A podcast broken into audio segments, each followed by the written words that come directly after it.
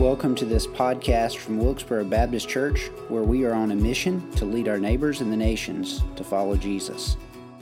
I'm going to ask if you would to open your copy of Scripture, the book of Hebrews, chapter 1. That's where we're going to be this morning, Hebrews, chapter 1.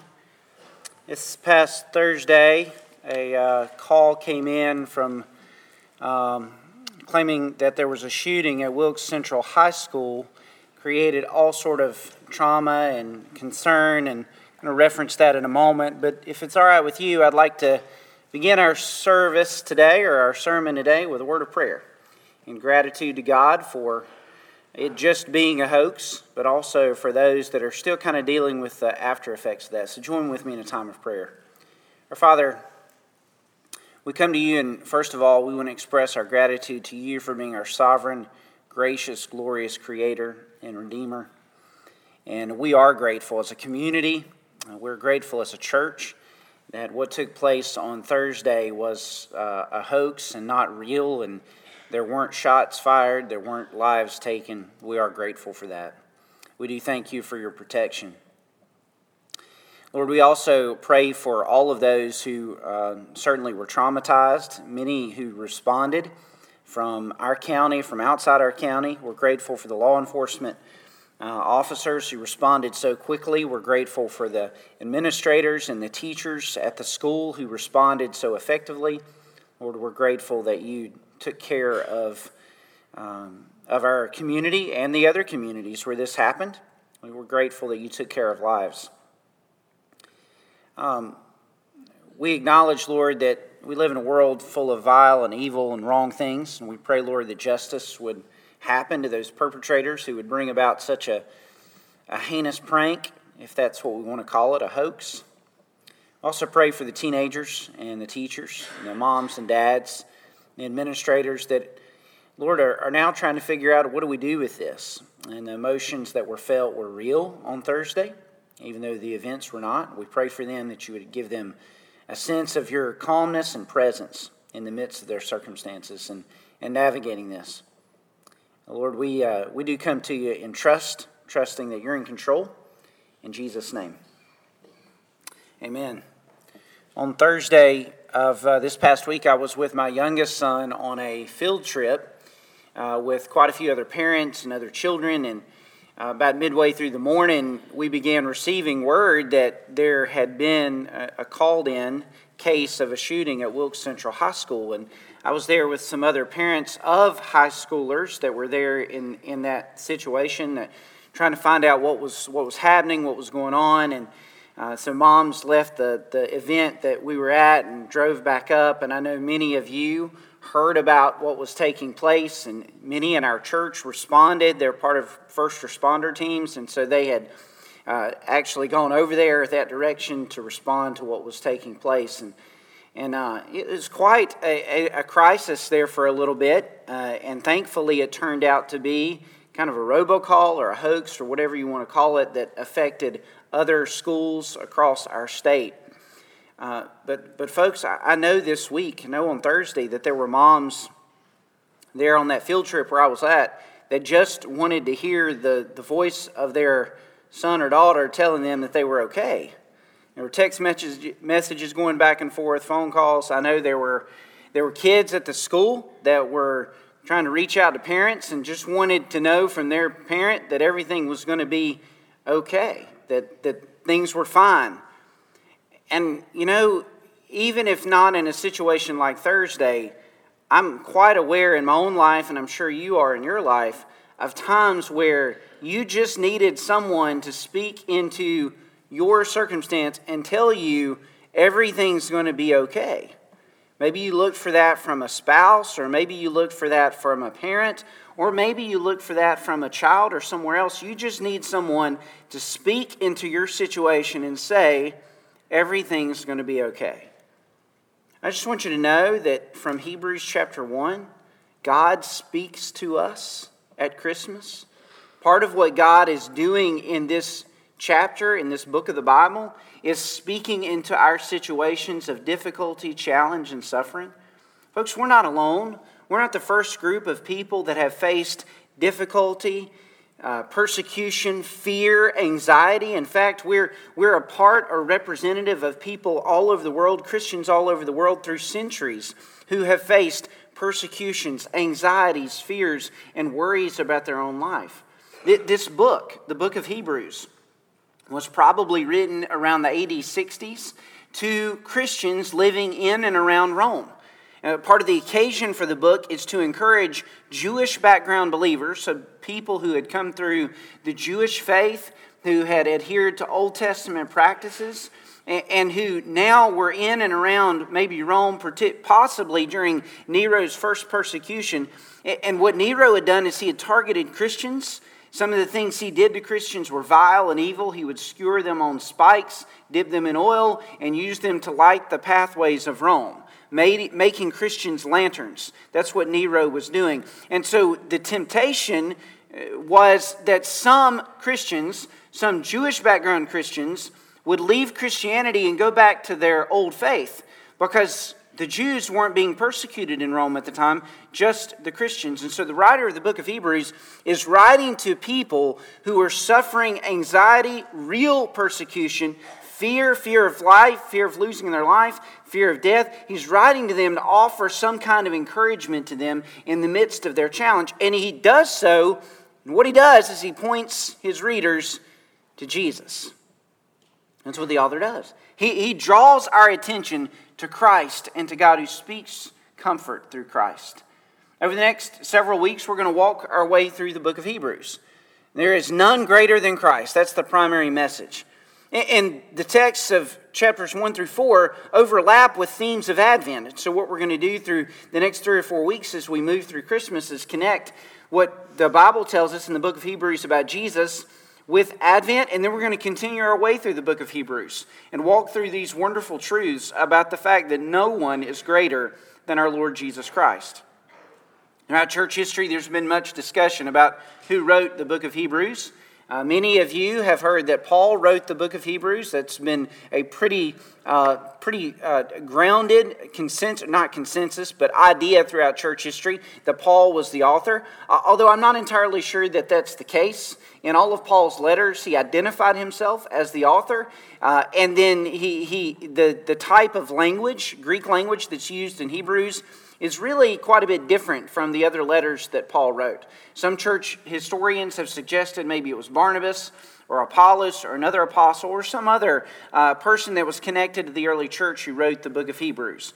What church history does have consensus about is that if we don't know who wrote the book of Hebrews as a person, we know that God wrote it through a particular person to give us a word of encouragement about who Jesus is. So I, am not going to preach it as if Paul wrote it, but I know it's scriptural, I know it's authoritative, and I know it is tremendously encouraging to us. And today we're going to look at this particular subject God speaks to us at Christmas. Read with me, if you will, Hebrews chapter 1. Long ago, and many times and in many ways, God spoke to our fathers by the prophets. But in these last days, He has spoken to us by his Son, whom he appointed the heir of all things, through whom also he created the world. He, that is Jesus, is the radiance of the glory of God and the exact imprint of his nature. And he upholds the universe by the word of his power.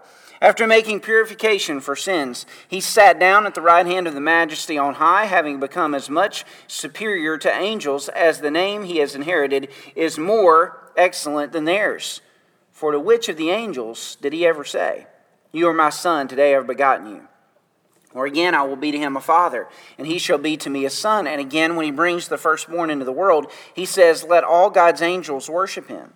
Of the angels, he says, he makes his angels winds and his ministers of flames of fire. But of the Son, he says, Your throne, O God, is forever and ever. The scepter of uprightness is the scepter of your kingdom. You have loved righteousness and hated wickedness. Therefore, God, your God, has anointed you with the oil of gladness beyond your companions. And you, Lord, laid the foundation of the earth in the beginning, and the heavens are the work of your hands. They will perish, but you remain. They will all wear out like a garment. Like a robe, you will roll them up. Like a garment, they will be changed, but you are the same, and your years will have no end. And to which of the angels has he ever said, Sit at my right hand until I make your enemies a footstool at your feet. Are they not all ministering spirits sent out to serve for the sake of those who are to inherit salvation? I want us to look at three particular statements that God makes to us as He speaks to us at Christmas. The first one is this God tells us that Christ is greater than the prophets who foretold Him. Christ is greater than the prophets who foretold him. He uses this word long ago. It carries with it the idea of the Old Testament. One of the particular themes of the book of Hebrews is that we're going to unpack many of the images, many of the rituals, many of the religious experiences of the Old Testament. That's what the author is going to do, and point to the fact that Jesus is better than all of these things. Long ago, Christ uh, was prophesied. God spoke to us through the prophets. He's not just particularly speaking about prophets like Daniel or Isaiah or Habakkuk. He, he's carrying with it the idea of all the prophets of the Old Testament, the entire Old Testament. Moses and Abraham and David and Solomon, and of course the other specific prophets of the Old Testament. Long ago, meaning in time past, God spoke to us through the prophets. That's important. That is tremendously encouraging. God spoke to us through the Old Testament. That's one of the reasons why here at our church we still preach and teach from the Old Testament because God spoke through those prophets of old. And there's something to be had, something to be understood, something to be understood about God, eh, eh, particularly as it foreshadows, as the Old Testament foreshadows who Jesus is to be in the New Testament. Long ago, God spoke through the prophets, but today, in these last days, and the last days reflect from the incarnation until Jesus' return. In the last days, God spoke to us through his Son, Jesus Christ. And what the writer is telling his readers and telling us by extension is it is tremendously important that we understand what God said in the Old Testament. But we need to understand that what God said in the Old Testament is preparing us for the primary way God is speaking to us now, which is through his Son, Jesus Christ. The most important way that God has ever spoken is through Jesus. The most important way that God is speaking to us today is through Jesus Christ. This is not an unfamiliar concept in the, uh, in the scriptures. John uses the word logos to describe Jesus, that means word. But the word that the writer uses here when he's talking about God speaking through Christ is the Greek word rhema. It carries with it the idea of a spoken word. In other words, God is talking to his people. God is speaking to us words of encouragement, challenge, conviction, sometimes judgment, and certainly comfort and peace and grace. And he's speaking to us how? He's speaking to us through Jesus Christ. Christ is greater than the prophets. Christ is greater because the primary goal of the prophets is to tell us about Jesus. The point of the Old Testament is to give us pictures and images that Jesus would ultimately fulfill, whether that be the law or the temple or the sacrificial system, and to point us forward to how God speaks to us through Jesus Christ. Jesus is greater than the prophets because Jesus is the purpose of the prophets speaking. let me say it this way if we fail to hear God through Christ, then we will fail, fail to hear God. Folks, there are people in our relational circles. There are family members that you know and love and care for. There are people in your, in your neighborhoods. There are people at your places of business that have not heard God speak. They've not heard God. They've not followed God. They've not responded to God. And if they fail to hear God through Christ, then I want to tell you, they're going to fail to hear God. They're not going to hear what God wants to say because God has spoken through Jesus. Let me illustrate it this way. Filmmaker of a previous century Ingmar Bergman, he, he, he, uh, he had this, this concept of, of, of despair and uncertainty in his films. And on a particular occasion, he recounts that he had this vision. I don't think he meant it as a supernatural vision, but this kind of image that he had in his mind, built up in his mind, where he was in the middle of a cathedral, this massive cathedral in Europe. And he found himself in that cathedral in front of an image of Jesus, a stained glass image of Jesus in the cathedral. And because in his own mind he was longing for answers and hope and some type of peace, he looked up at that stained glass image of Jesus and he cried out with no one else in the room, Speak to me. Speak to me. And of course, the vision ended with the silence of the image. And what Bergman went on to do in his films is he portrayed people who had despair, all types of spiritual themes, but in those spiritual themes and in that despair and in that hopelessness that he portrayed in his film, he left that hopelessness unanswered. He left that despair hanging and hovering in the hearts and lives of those in the movie, but also those who would watch the film. Because the image that he had hoped would speak to him never spoke. What Bergman missed, and what we dare not miss, is that God has spoken to us not in an image, in a, in, in a screen, or in some kind of, uh, some kind of um, uh, picture, but God has spoken to us through Jesus, and He's spoken to us in His Word about Jesus. We have 66 books, 39 Old Testament and 27 New Testament books that are all about Jesus, pointing us to Jesus in the Old Testament or revealing to us about Jesus in the New Testament. Let me tell you something. If we fail to hear what God has said in His Word about Christ, we fail to hear God. Christ is greater than the prophets who foretold Him. Secondly, Christ is greater than the creation that adores him. Christ is just plain greater. He's glorious. Notice what the text says. Verse 2 Whom he appointed, he has spoken to us by his Son, whom he appointed heir of all things. That word heir it carries with it the idea that Jesus is going to inherit everything. It, it harkens back to Psalm chapter 2, where God invites his son, the king, the Messiah, to ask of him, and I'll give you the nations as your inheritance. That's not a promise for us. That's not God inviting us to ask for that. What that is, is God inviting Jesus to ask for the nations as its inheritance. Jesus will inherit everything. Folks, one of the reasons why, even though we live in such a terrible, wicked, evil world with such vile hoaxes and pranks as we have to live with, and not just hoaxes and pranks that we have to live with, but in some cases, the real thing taking place in schools across the world. One of the things that gives us hope, and one of the reasons we have hope as Christians, is because Jesus will one day inherit the wicked, sinful world that we live in, and He'll make that world right. We have a hope that there doesn't have to be despair, uncertainty, worry that permeates our lives and controls us because God Himself has promised that Jesus will inherit it all and He rules and He reigns. He's the heir of all things, through whom he also created the world. The second person of the Trinity, Jesus, is the agent of creation. And Paul says the same thing in Colossians 1. Uh, John says the same thing in John chapter 1. Jesus is the one through whom the world was created. And of course, he's not only the one through whom the world create, was created, but he's the one whom creatures praise. Verse 3, notice this Jesus is the radiance of the glory of God. The word radiance could be translated either as manifestation or radiance, as it is here in the text, or it could be reflection.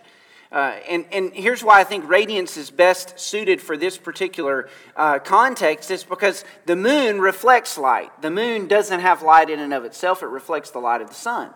That's a beautiful picture. It's the way we are with God. We reflect the glory of God. We don't have glory in and of ourselves, but that's not true of Jesus. Jesus is like the sun. The sun is light itself. It is exploding uh, mechanisms of light as a star would, and it's putting off heat, manifesting the glory of its own light, and that's who Jesus is. He is the radiance of the very glory of God. Now, you and I may not be able to see God, but if we see Jesus, we seen God. We may not be able to hear God, but if we hear Jesus, we've heard God because Jesus is the very radiance of the glory of God. And the writer goes on even in even more t- detail. He says he is the exact imprint of his nature.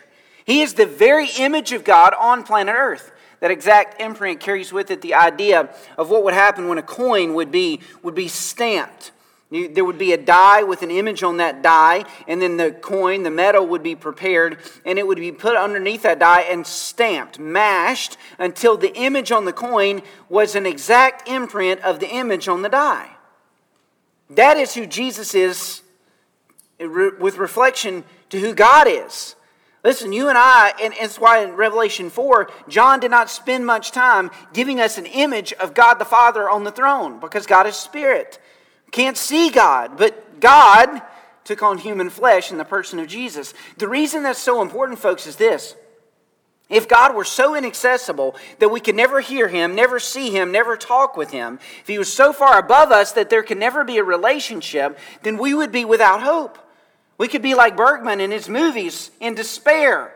But that's not what God did. He didn't leave us in that category of intense separation from God as, su- as such a holy, transcendent being. God condescended in the person of his son Jesus to walk and talk in human flesh so you and I could hear from him and know him and be in relationship with him. God gave us Jesus so that we could know our God and our, and our Lord. He's the exact imprint of his nature. Notice the next phrase He upholds the universe by the word of His power. Not, not only did Jesus create the world, He upholds the world. He keeps things going as they are. Do you realize that if our earth were just a little bit closer to the sun and our atmosphere were just a little bit different, we'd burn up? And if we were just a little bit further away, we'd freeze. It fascinates me how, how, uh, how magnificent life is on planet Earth. I mean, physicists and scientists study try to study all the planets in the known solar system and planets in other places. And there are only a handful of planets that they've discovered throughout the entirety of space that they know of that could even possibly sustain life, or life as we know it, right? Because of the exact distance from that planet to the star. And yet our Earth has life, exactly as it should, because Jesus is the one that causes life to happen and upholds life and makes it so that you and I can breathe and our atmosphere functions just so. And the moon is just so in terms of distance to control the tides. How about this one? Our earth is tilted on a 23 degree axis. It's not straight up. If you were gonna, if you were gonna make a globe and you were gonna spin a globe, you'd put it straight up. But our Earth is not straight up. It's, it's on an axis that gives us our seasons which allows life to be possible just as our life is possible. It allows our life to function just as it ought to function. Now, physicists and, and those who study space might tell you that sometime in eons past, there was, there, was a, there was a kind of a planetary explosion. Earth hit some other planet, which knocked Earth on its axis millions of years ago. Maybe that's exactly how it took place. I have no idea. I, I don't know how the earth is tilted, but I know that the earth is tilted just so that life takes place. Whether that happened in a momentary event at creation, or God allowed creation to take place, or the events of that to take place over eons of years, it doesn't matter. What matters is that our earth is tilted at a 23 degree axis, and you and I are breathing and living on earth. We've got to live through the winter season. I don't know. Some of you really like the winter season. I like Christmas, obviously. Not as much as my wife does, but I like Christmas enjoy this season, but my favorite time of the year is fall. Some of you, your favorite time of year is spring, and some of you would love for summer to be all the time. If you do, go to Florida. Because they have Florida, summer there all the time. We don't have that. We have seasons here in North Carolina, and I love our seasons. But the reason we're able to live as we live is because God ordained exactly how our earth functions. And currently, the Bible says Jesus is upholding creation with the very word of his power. He's making it so that you can breathe the air that gives you life, so that you can eat the food that sustains your life. He's controlling all of those circumstances. Folks, he is worthy of being adored and he is worthy of being worshiped. The next phrase is this after making purification for sins he sat down at the right hand of the majesty on high. We're not going to spend much time on that today because the theme of the book of Hebrews is how Jesus is the great high priest, he's the sacrifice, and we will unpack that in detail as we move forward. But Christ is greater than the creation that adores him. We learned last week, Revelation 4 and 5, that the creatures, the angels, the, the all of creation praises and adores him. Why? Because he is great and worthy of our praise and our adoration. God speaks to us at Christmas and He tells us that Christ is greater than the prophets, tells us that Christ is greater than creation, and He tells us, thirdly, that Christ is greater than the angels who announced Him. We get to the Christmas season and we think a lot about angels. In fact, this morning, as I was as, uh, as people were walking out, some of our little ones in Sprout, they had like little halos on their on their head with little angel wings. You know, they're little angels walking away from, from church. My boys never needed those, never deserved those. You know, if, if you know what I mean. Uh, I never did either.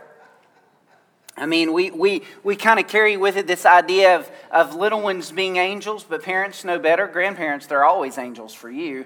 Uh, but in our image, an angel has been shaped sometimes by culture or by art.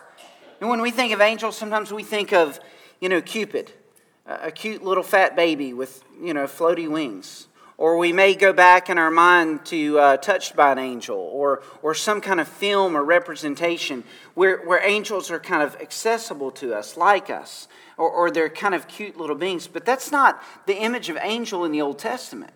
More than 100 times in the Old Testament and 160 times in the New Testament are, are, are, is the word angel used and talked about as far as angels are messengers and servants of God. And some of you will remember from remembering Luke chapter 2, what's the first thing that the angels said to the shepherds? The first thing fear not. Why did they say to fear not? Because when you were in the presence of an angel, you were afraid. Sierra sang that, uh, that song, and she's reflecting what Mary felt. And she was probably afraid, Mary was, because of what the angel told her, but she was very likely afraid because there was an angel in front of her. If you go back to the book of uh, Judges, when God sent an angel to tell Samson's parents that Samson was going to be born, they thought they were going to die because they were in the presence of an angel. Angelic imagery from the Old Testament is imagery that is frightening, that shook the people of God. The angels in the Old Testament are, described as beings that are greater than us. David said, that we have been made a little lower than the angels. Angels are glorious servants of God who instill fear in when we see one. That's what the text tells us. But yet, Jesus is greater than the angels, more glorious than the angels who announced him. What does the text say about that? It says that Jesus has a better title than the angels have.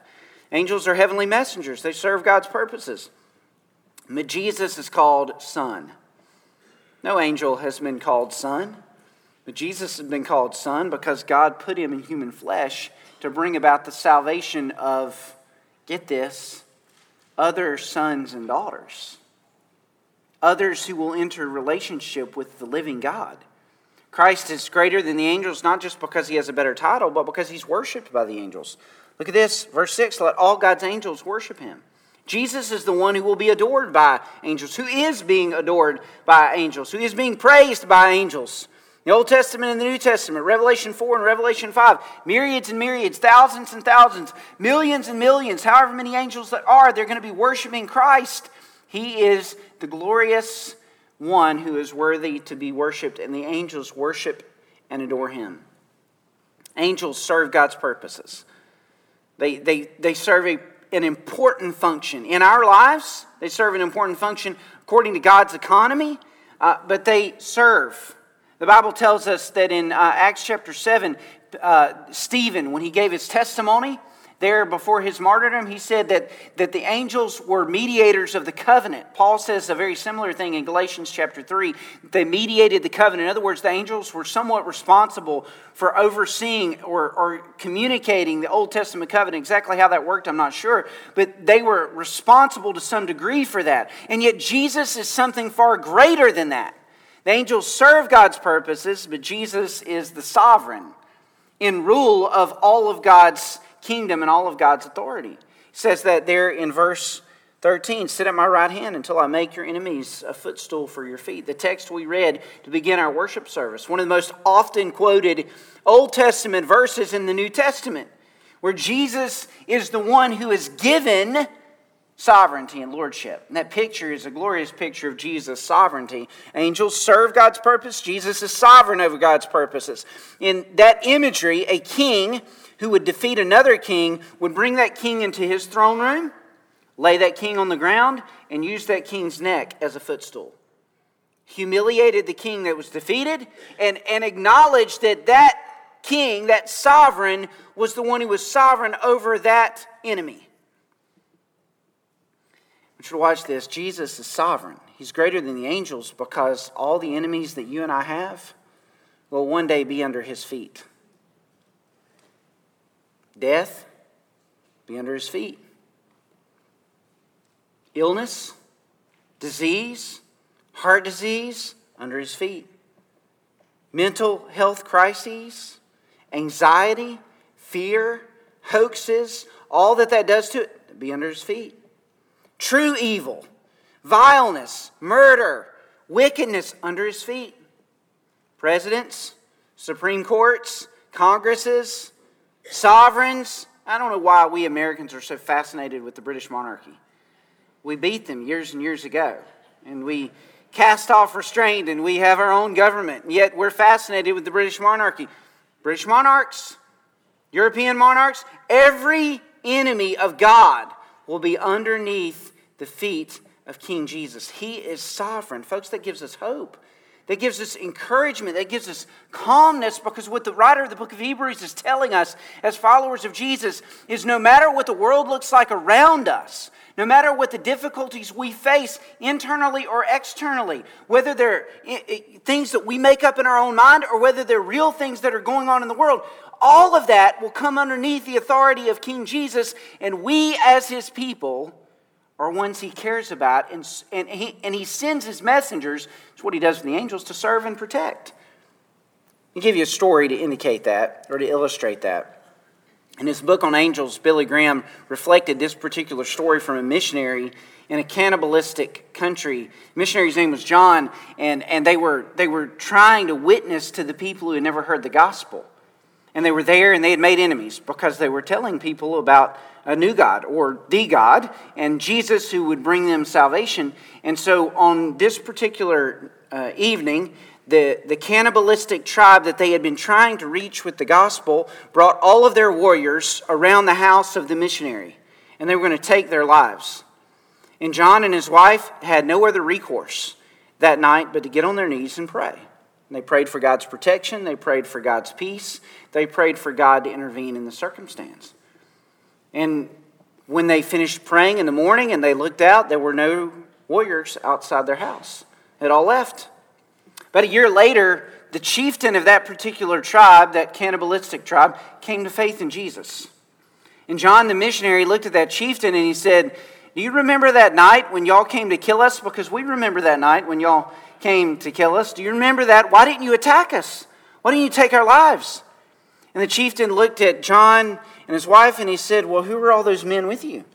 And John said, Listen, it was just me and my wife. There weren't anybody else there. There wasn't anybody else there. And the chieftain looked at them and said, uh, No, no, there were all sorts of men there. They were in gleaming white and they had swords, and we dared not attack you while all those men were at your defense.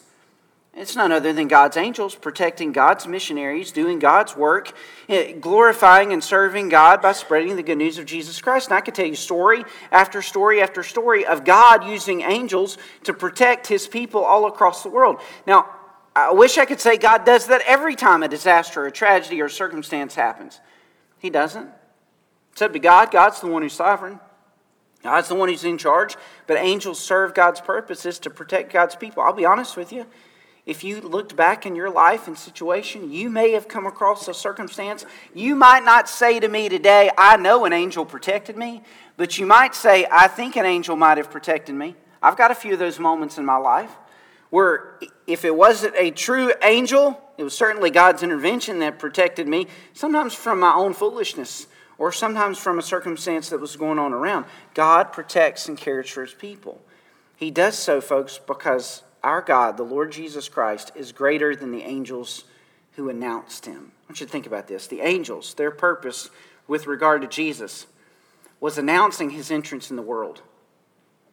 I mean, can you imagine being Mary? Can you imagine being the shepherds who heard that announcement? But they came back. They served Jesus while he was on planet Earth, but then at the end of his life, when he had been in that grave, who was at the grave? Announcing his resurrection, it was angels who were serving God's purpose so that God could speak to us through Jesus Christ. And here's the primary point of the whole text. Without Christmas, without God speaking to us, we would not be able to know God. See, God is so far above us. God is so much more glorious than we could ever imagine. And unless God had chosen to condescend and come down to us and speak to us, we would not be able to know him. Reason that that matters is because the only way that we can be assured of eternal life is to know God and enter into a relationship with the God of the universe. The only way that we can know the peace of God is if God condescends and speaks to us. Since some of us this week have just wanted to hear from somebody, I'm okay. You're okay. Everything's good. The communication networks are back and forth. We just want to know that everything's going to be okay. And I just want to tell you something, Christian. God has spent thousands of years through the prophets in the Old Testament, through the writers of the New Testament, and through his son Jesus Christ, speaking to us, telling us that if you know me, it will always be okay telling us that if you enter into relationship with me, if you hear me speaking, it will always be okay. Folks, I can't promise you that you'll always have a mom or a dad to tell you it's going to be fine. Can't promise you you'll always have a husband or a wife or a son or a daughter to tell you it's going to be okay. But I can tell you this if we know God through Jesus Christ, we will always have some with us, someone with us, the someone with us, who will tell us it's going to be okay. God speaks to us at Christmas. Let me ask you this, all of you in the room. Do you know God? Do you know Him? Or are you here in the room and, and you're, you're not sure? Not sure if there is a God. You're not sure, even if there is a God, if He would come in the person of Jesus to, to offer salvation. You're not sure about those things. Well, I can tell you this if you do not know God, I can promise you, you're probably not at peace. If you don't know God, I can assure you there's going to be times in your life where you're wondering how in the world you're going to make it. And ultimately, folks, if you do not know God, you're going to stand and give an account for your own sinfulness.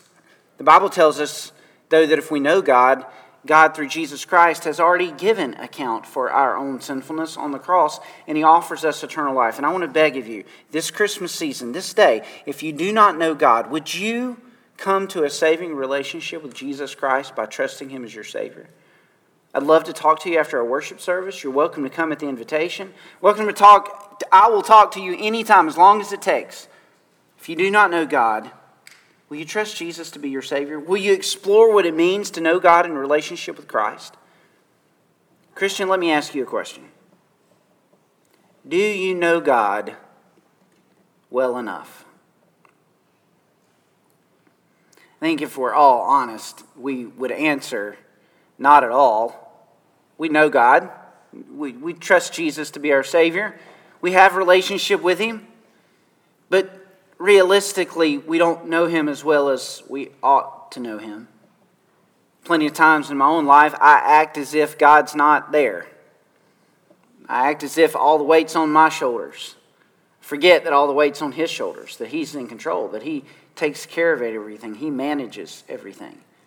You know where we get to know God better? We get to know God better through his word. You want to know God better? Will you make a commitment this Christmas season to open His Word more often?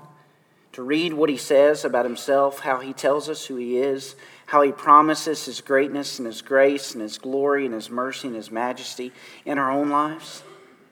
And how else we get to know God better? We sing the truths that, that mean so much to us. Come, oh come, Emmanuel, God with us. We sing those songs and we remember those truths. We're reminded that we're not alone, that God is absolutely with us. Would you make a commitment to be here and regularly worship with us on Sundays, to sing God's praises, testify about those truths, open God's Word, hear what God has to say to us about Himself, speaking to us? Christian, I just want to invite you to take this Advent season in the midst of all the busyness, all the chaos, all the parties, all the stuff you've got to do to make what we think Christmas has to be happen.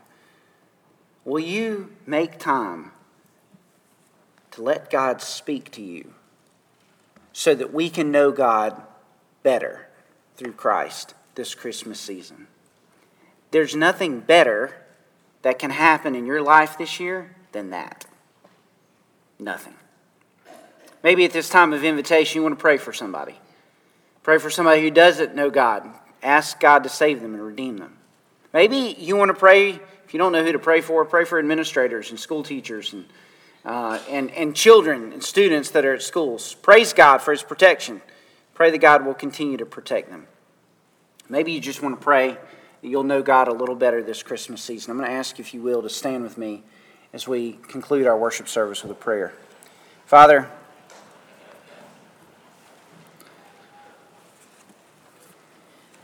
we're grateful that you chose to speak to us through your Son, Jesus. As we gather as a congregation of believers, we're grateful for the Old Testament and the truths it teaches us about you and the foreshadowing of Christ. But we are so deeply and immensely grateful that you spoke to us through Jesus. Lord, I know there are some, maybe in the room, certainly people we know that don't know, your, know Christ yet. And I pray that this season, this Christmas season, would be an opportunity for them to know you, to be forgiven by you, to enter into a relationship with the God of the universe who died on the cross so that they could be forgiven and redeemed. I pray for their soul and their salvation. And I pray, Lord, that we'd be faithful to tell others about Christ. Lord, I pray for our congregation members.